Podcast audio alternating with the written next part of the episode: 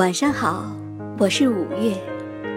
今晚要讲的故事《拇指姑娘》。从前有一个女人，她非常希望有一个丁点儿小的孩子，但是她不知道怎样可以得到，于是她就去请教一个巫婆。巫婆给了他一颗大麦粒，让他埋在一个大花盆里。不久之后，麦粒发芽了，抽出绿色的叶片，并长出了一个红色的大花苞。女人高兴地在那美丽的花苞上吻了一下。就在这时，花苞忽然噼啪。一声开放了，这是一朵郁金香，花蕊的正中央坐着一个可爱漂亮的小姑娘。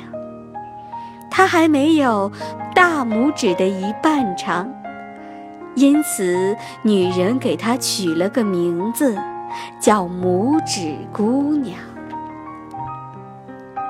拇指姑娘的摇篮是一个漂亮的胡桃壳，她的床垫是紫罗兰的花瓣，她的被子是玫瑰的花瓣。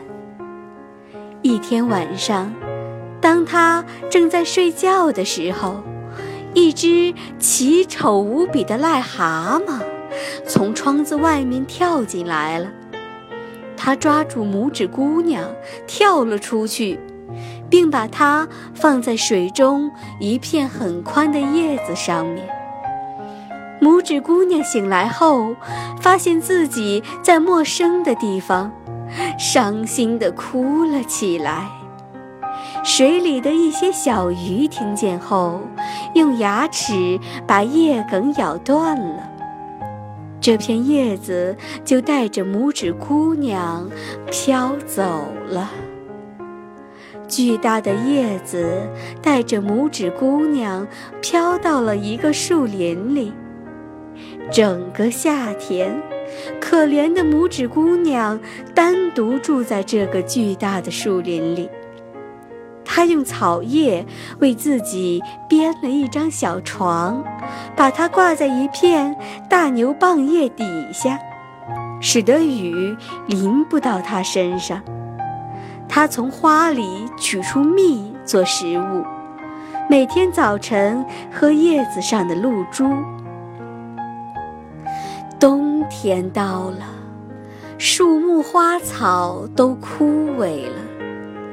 拇指姑娘孤零零地住在树林里，她只好去向田鼠讨东西吃。田鼠很喜欢拇指姑娘，留她住了下来。田鼠的一个邻居鼹鼠很有钱，田鼠要拇指姑娘嫁给鼹鼠，可拇指姑娘并不喜欢他。在他们两家的地道里，拇指姑娘发现了一只冻僵的燕子。她用花瓣盛着水送给燕子。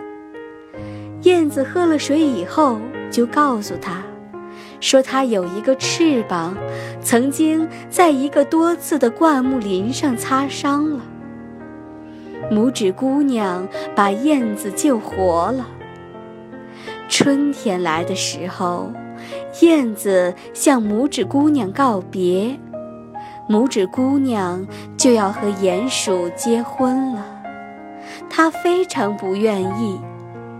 就在这时候，一个声音忽然在她的头上叫起来，她抬头一看，正是那只小燕子刚刚飞过。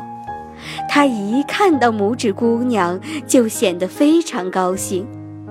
他告诉她说：“他多么不愿意要那个丑恶的鼹鼠做她的丈夫啊！他得住在深深的地底下，太阳将永远照不进来。”一想到这点，他就忍不住哭起来了。于是，燕子把它带到了一个开满花的地方，在一朵最漂亮的花上，坐着一个和它一样大的花王子。花王子为拇指姑娘插上了一对漂亮的翅膀，他们就在花里面举行了婚礼。故事讲完了，宝贝，晚安。